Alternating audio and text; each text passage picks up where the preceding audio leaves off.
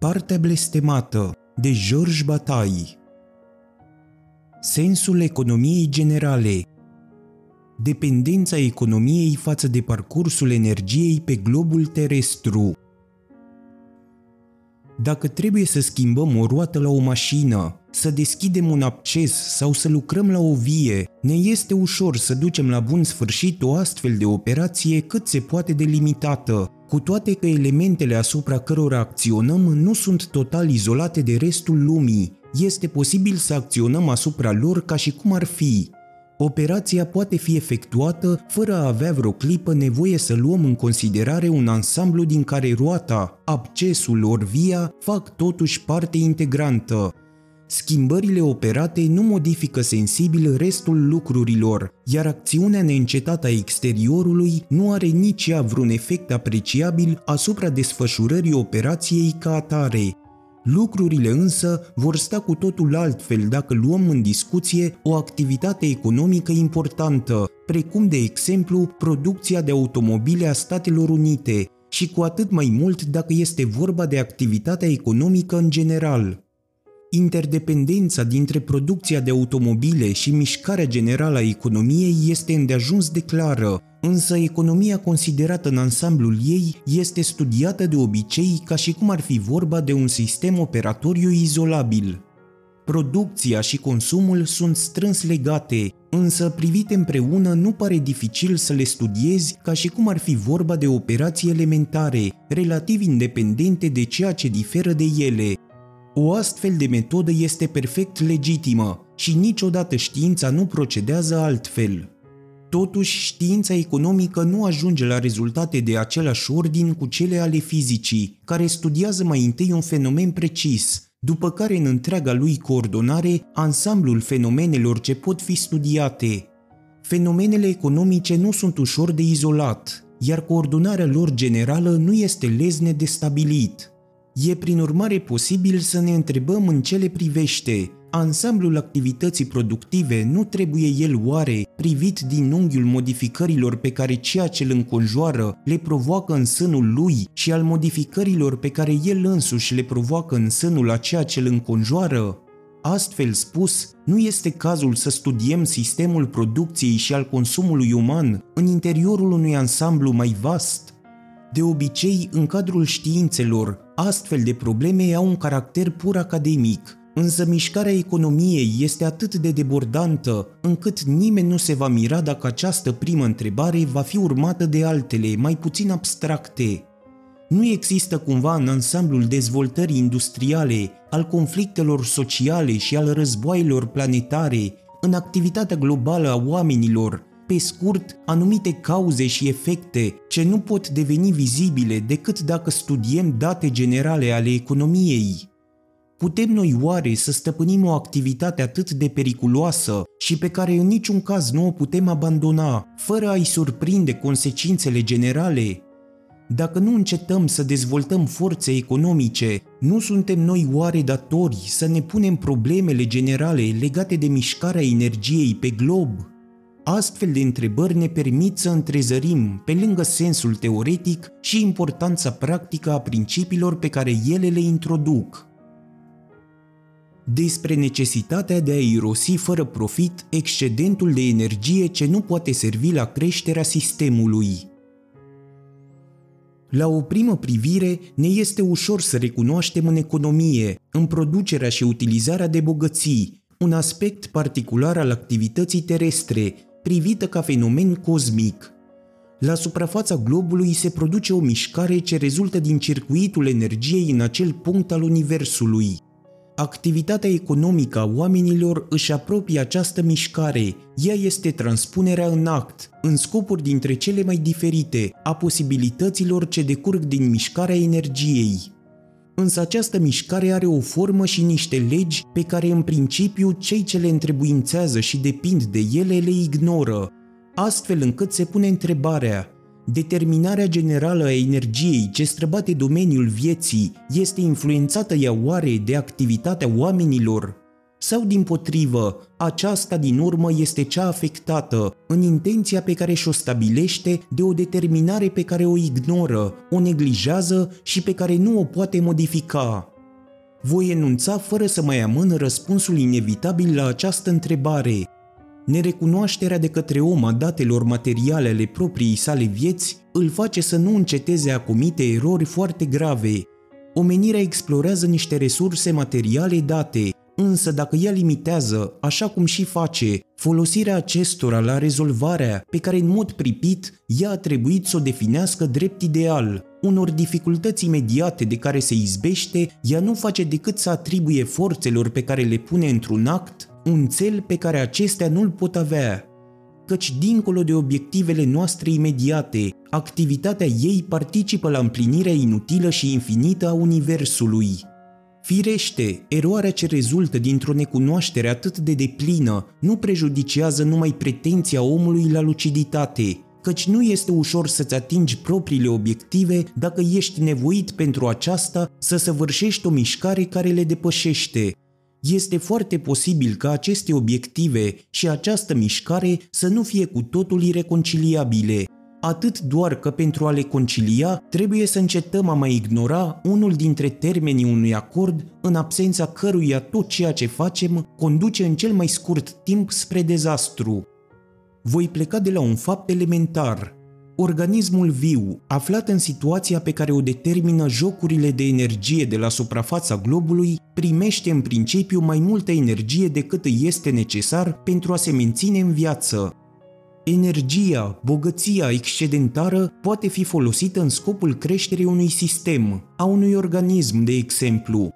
Dacă sistemul nu mai poate să crească sau dacă excedentul cu pricina nu poate fi pe de întregul absorbit în procesul de creștere, este absolut necesar ca el să fie irosit fără profit, să fie cheltuit cu sau fără voie în chip glorios sau dacă nu catastrofic sărăcia organismelor sau a ansamblurilor limitate și excesul de bogăție al naturii vii. Că până la urmă suntem nevoiți să cheltuim energia care constituie bogăția, fără a-i ține socoteala, fără compensație, că o serie de operațiuni profitabile nu pot avea drept efect decât irosirea inutilă a profiturilor, Iată ce refuză să înțeleagă spiritele deprinse să vadă în dezvoltarea forțelor de producție țelul ideal al activității umane. A afirma că este obligatoriu să lăsăm să se volatilizeze o parte importantă din energia produsă înseamnă a merge împotriva judecăților pe care se întemeiază o economie rațională. Se cunosc cazuri în care bogăția se impune să fie distrusă, cafeaua aruncată în mare, însă aceste scandaluri nu pot fi oferite drept exemple de urmat. Ele nu sunt decât recunoașterea unei neputințe și nimeni nu ar putea vedea în ele imaginea și esența bogăției. La drept vorbind, distrugerea involuntară, precum aruncarea cafelei în mare, are oricum am privi-o semnificația unui eșec. Este îndurată și nefericită, astfel încât nu poate sub niciun chip fi propusă ca ideal. Ea este cu toate acestea tipul de operațiune fără de care nu există ieșire. Dacă luăm în considerare totalitatea bogăției productive aflate pe suprafața globului terestru, ne dăm seama că produsele acestea nu au cum să fie utilizate în scopuri productive decât în măsura în care organismul viu, care este omenirea economică, își poate dezvolta echipamentele, ceea ce nu este nici în totalitate, nici întotdeauna și nici la nesfârșit cu putință. Un excedent tot trebuie să fie cheltuit prin intermediul unor operațiuni deficitare. Risipirea finală nu va întârzia să împlinească mișcarea ce animă energia terestră. Contrariul apare de regulă ca evident din pricină că economia nu este niciodată privită în general. Spiritul uman reduce operațiunile ei atât în științe cât și în viață la o entitate bazată pe tipul sistemelor particulare, organisme sau întreprinderi. Privită în ansamblul ei, activitatea economică este concepută de obicei după modelul operațiunii particulare, cu scop limitat. Spiritul generalizează compunând ansamblul operațiunilor, Știința economică se mulțumește să generalizeze situația izolată, își limitează obiectul la operațiunile efectuate în vederea unui scop exclusiv limitat, acela al omului economic. Ea nu ia în considerare un joc al energiei pe care niciun scop particular nu-l poate limita. jocul materiei vii în general, angrenate în mișcarea luminii, al cărei efect este tocmai materia. La suprafața globului terestru, pentru materia vie în general, energia este mereu un exces. Problema se pune întotdeauna în termen de lux, iar posibilitatea de alegere nu poate avea în vedere decât modalitatea de delapidare a bogățiilor.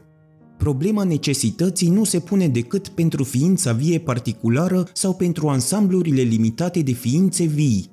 Omul însă nu este numai acea ființă trăind în separație, care își dispută partea de resurse cu lumea vie și cu ceilalți oameni. Mișcarea generală de exudație ce caracterizează materia vie îl animă și pe el și el nu îi se poate opune. Mai mult decât atât, suveranitatea lui în cadrul lumii vii nu face decât să îl identifice cu această mișcare. Ea îl predestinează în mod privilegiat operațiunii glorioase, consumării inutile.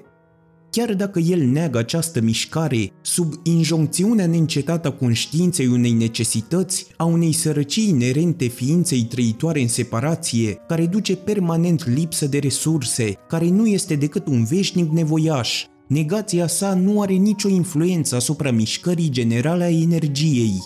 Aceasta nu se poate acumula nelimitat în forțele productive. La urmă de tot, precum un fluviu în mare, ea este necesar să ne scape și să fie pierdută pentru noi. Războiul privit ca o cheltuire catastrofică a energiei excedentare. Necunoașterea nu schimbă cu nimic soluția ultimă, noi putem foarte bine să o ignorăm, să o uităm. Oricum l-am privi, tărâmul pe care ne ducem viața nu este altceva decât un câmp de distrugeri multiplicate. Ignoranța noastră are un singur efect incontestabil, acela de a ne face să îndurăm ceea ce am putea, dacă am fi în cunoștință de cauză, să operăm după voia noastră. Ea ne privează de posibilitatea alegerii unei exudații cu care ne-am putea afla în acord și mai ales ea lasă oamenii și roadele activității lor pradă unor distrugeri catastrofice, căci dacă nu am avea forța de a distruge noi înșine energia excedentară, aceasta nu poate fi utilizată. Și precum un animal ce nu se lasă dresat, ea este aceea care ne distruge, iar noi, cei care plătim prețul inevitabilei explozii. Aceste excese de forță vie pe care le congestionează local economiile cele mai nevoiașe constituie într-adevăr factorii de distrugere cei mai periculoși. Este motivul pentru care decongestionarea a făcut din totdeauna, însă în ungherul cel mai întunecat al conștiinței, obiectul unei căutări febrile. Societățile din vechime au găsit-o sub forma sărbătorilor, Alții au construit monumente admirabile, lipsite de cea mai infimă utilitate. Noi întrebuințăm excedentul înmulțind serviciile ce ne ușurează existența și ajungem astfel să resorbim o parte a ei prin creșterea timpului liber. Însă aceste derivate au fost din totdeauna insuficiente. În ciuda existenței lor în surplus, nenumărate mulțimi de ființe umane și enorme cantități de bunuri utile au fost din totdeauna mânate spre distrugerile pe care le provoacă războaiele. În zilele noastre, importanța relativă deținută de conflictele armate chiar a crescut. Ea a ajuns la proporțiile dezastruoase bine cunoscute. Evoluția recentă nu este decât urmarea unei creșteri vertiginoase a activității industriale, la început, această mișcare prolifică a frânat activitatea războinică, izbutind să reabsoarbă cea mai mare parte a excedentului. Dezvoltarea industriei moderne a stat la baza perioadei de pace relativă dintre 1815 și 1914. Dezvoltarea forțelor de producție, care a dus la creșterea resurselor, a făcut în același timp posibilă înmulțirea demografică rapidă din țările avansate, aspectul cărnos al proliferării osoase a uzinelor. Însă pe termen lung, creșterea pe care o făcuseră posibilă inovațiile tehnice a devenit din ce în ce mai anevoioasă. Începea să genereze ea însăși un excedent înfloritor.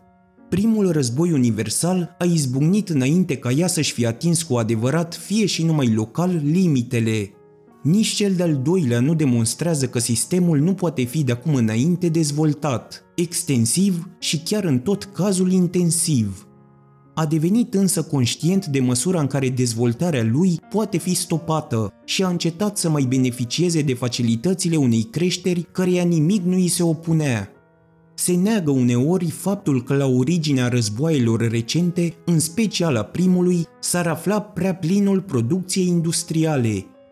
Totuși, tocmai acest prea plin este acela pe care atât primul cât și cel de-al doilea război l-au exudat.